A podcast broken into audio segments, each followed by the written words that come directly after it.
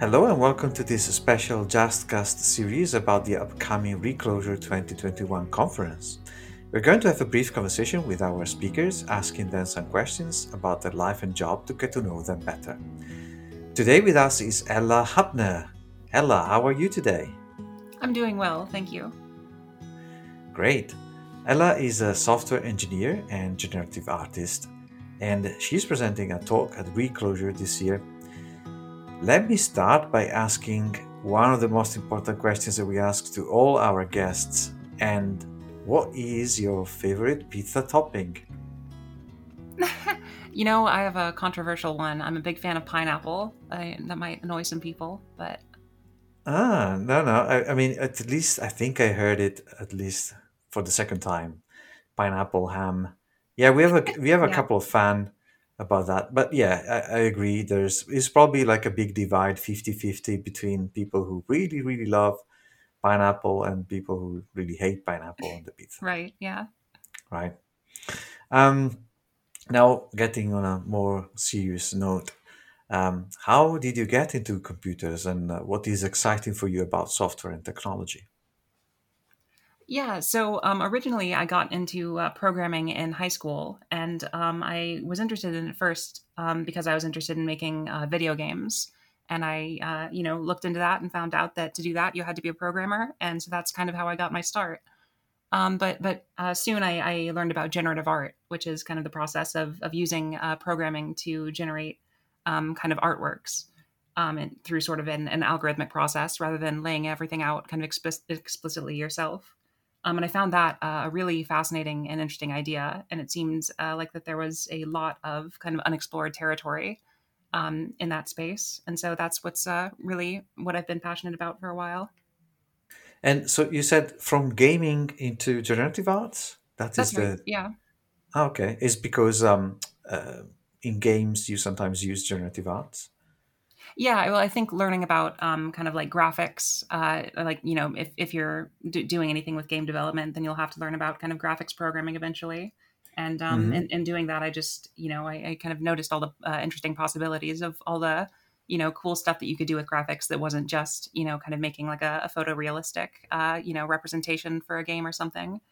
Mm-hmm. Um, and additionally, I was uh, really interested in things like procedural generation um, algorithms for kind of uh, generating content uh, on the fly for for games. And um, the hmm. algorithms used there are often um, uh, uh overlap heavily with uh, techniques used in generative art. Oh, okay, very interesting. Are you are you doing this for like as your job? Is your normal profession? Uh, no, it's just a hobby right now, but maybe one day. Okay, okay. Well, well very interesting. Um, do you have a computer science hero you would have, you would have lunch with um, and what would you ask? Um, you know, one of my heroes, I guess, would be um, Stephen Wolfram, um, who uh, I, I, read his work when I was, uh, you know, still in high school, and has been very influential on um, on kind of my thinking. And uh, one of my favorite kind of bits of work that he's done is his work on elementary cellular automata, which mm. I just have always found like a really fascinating, uh, kind of minimal description of uh, computation. Um, and if I was sitting down with lunch with him, I don't know. I suppose I'd just ask him about. Uh, I, I can't imagine. Uh, well, I, I, don't know exactly what I'd ask him, but something along the lines of, uh, you know, how he came up with the elementary cellular automata and that kind of thing. Mm-hmm. Did you read the entire uh, New Kind of Science? You know, I, I I don't think I've ever sat down and read the whole thing, uh, like cover to cover, but it's mm-hmm. something mm-hmm. that I always go back to and, and read a, a, a, chapter or two every once in a while, and I think it's uh a great book to just kind of drop into and, and read the bits that interest you. Yeah, yeah, I did the same. So I didn't go cover to cover. It's it's quite thick. It's quite dense. Mm-hmm. Um, but yeah, being like reading bits is sometimes I'm not like picking it up, but maybe I should now that uh, you probably heard Stephen uh, is part of our lineup as yeah, yeah. at the conference.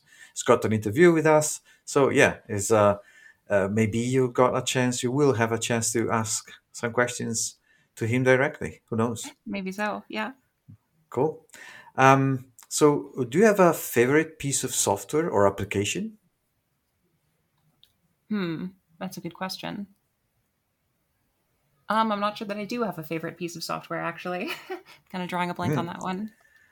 Oh yeah, uh, it's uh, sometimes people have one, but sometimes they don't. Um, that's fair.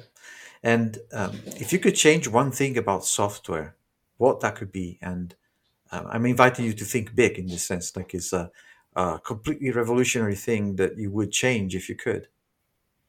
Yeah, well, I, I think that um, one thing that I would change uh, about uh, kind of pro- programming and software is that I think um, a lot of people kind of see it as a lot more uh, intimidating than than they should. And I, I wish that um, computing and, and, programming was seen as kind of a more accessible and like playful um, kind of thing rather than just this you know academic uh, subject and, and, stuff that uh, you know people use for for business and for jobs. I think that there's um, a, like just the, the subject of of uh, you know computation is just fascinating and, and interesting and fun um, and i think that a lot of people don't really see that side of it yeah, do you think we are uh, getting something wrong uh, compared to maybe other sciences or other yeah other disciplines in terms of why we, why we are do you think why we are are we teaching this wrong or like making it too obscure you know that that's a good question, and I'm not sure that I uh, know enough to kind of you know diagnose the the entirety of what we're doing wrong. I think there's a, a, bit too much of a focus on um, kind of learning things the right way um, and kind of learning things in a very kind of like formal, uh, you know, um, kind of job oriented uh, way of looking at things. Um, whereas, like I said, I think play, uh, computer science can be a very like playful and um, kind of uh, fun uh, thing to do. Like you can just sit in front of a, an interpreter and, and play around and, and, see what happens. Um, and I think that that kind of like uh, encouraging that sort of playful uh, style of programming might be uh, the way to go. Mm-hmm. Yeah, maybe we are still subject to you know like routine stuff, which are mm-hmm. boring, not very artistic. Perhaps, maybe. Okay. Um, how did you get involved with uh, Clojure? Um, I got involved with Clojure uh, a couple of years ago. I was um, reading about different kinds of programming languages, and I found uh, I stumbled upon Lisps and I just immediately fell in love with kind of the elegance um, and the power of, of Lisps as uh, kind of a language family.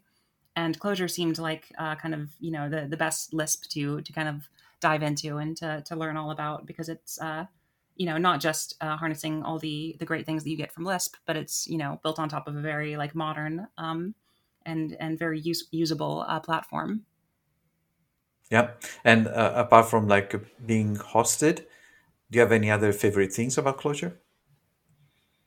Um, I like that uh, it, it, very much focuses on kind of the functioning, uh, the functional programming style. You know, um, like like uh, other Lisps, like Common Lisp, um, try to be a bit more multi-paradigm, from what I understand. But I think that um, kind of encouraging the the functional uh, aspects of programming is is a really great uh, aspect of Clojure Mm-hmm. Uh, do you have a favorite Clojure functions? Hmm favorite Clojure functions. Mm, That's interesting. Yeah. I really like Clojure's um, like loop construct, right? The the loop recur um, oh. pattern that Clojure has. I think that's just really elegantly handled and lets you uh, kind of do you know like optimize tail recursion in a really wonderful way. Mm, I think this is a first in in our interviews. Uh, the loop construct.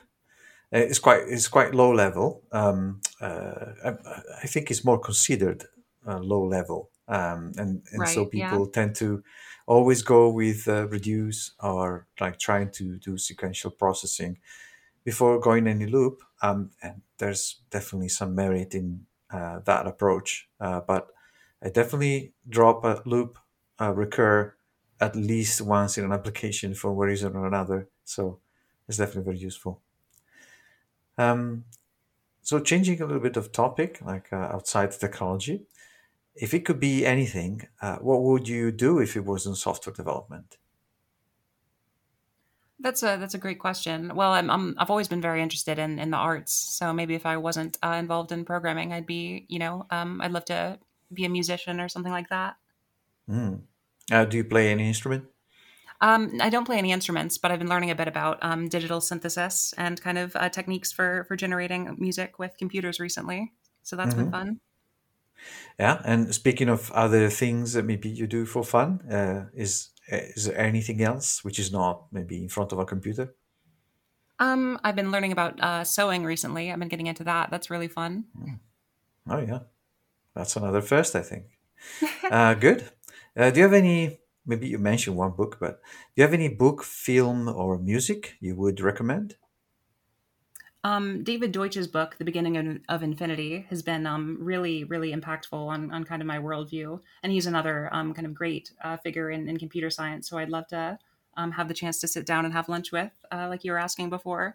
Um, but, but that book kind of gives a, a very um, great kind of uh, optimistic uh, worldview that I find really impactful and interesting and kind of ties okay. together all these different uh, strands and in kind of computer science and physics and evolution and all that kind of stuff.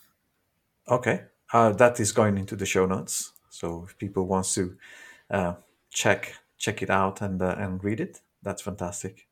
And uh, now for the philosophical part, um, what is your idea of perfect happiness? Hmm. Interesting question. I'll have to think about that one. Um,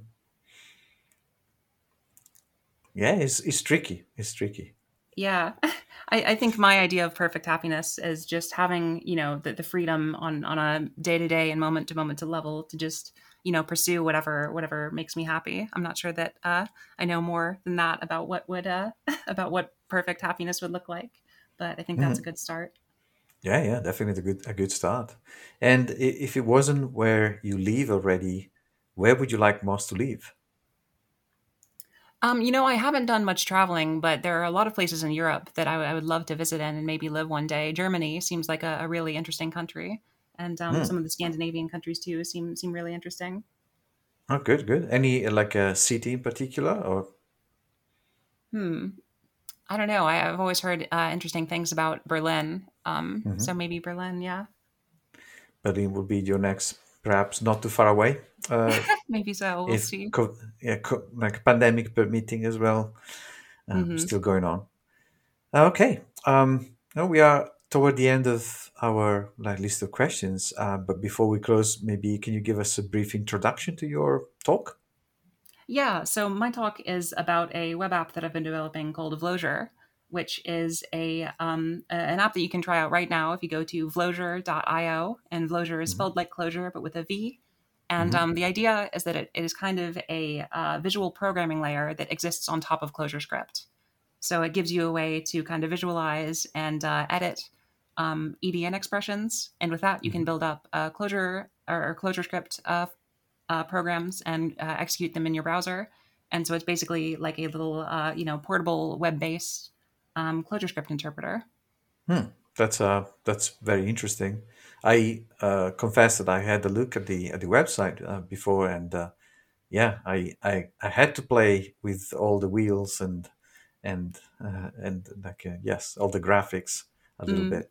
I enjoyed that. Okay, um, yeah, um, I think we don't want to give too much away, but yeah, in this case, is quite difficult not to jump on the website and have a look.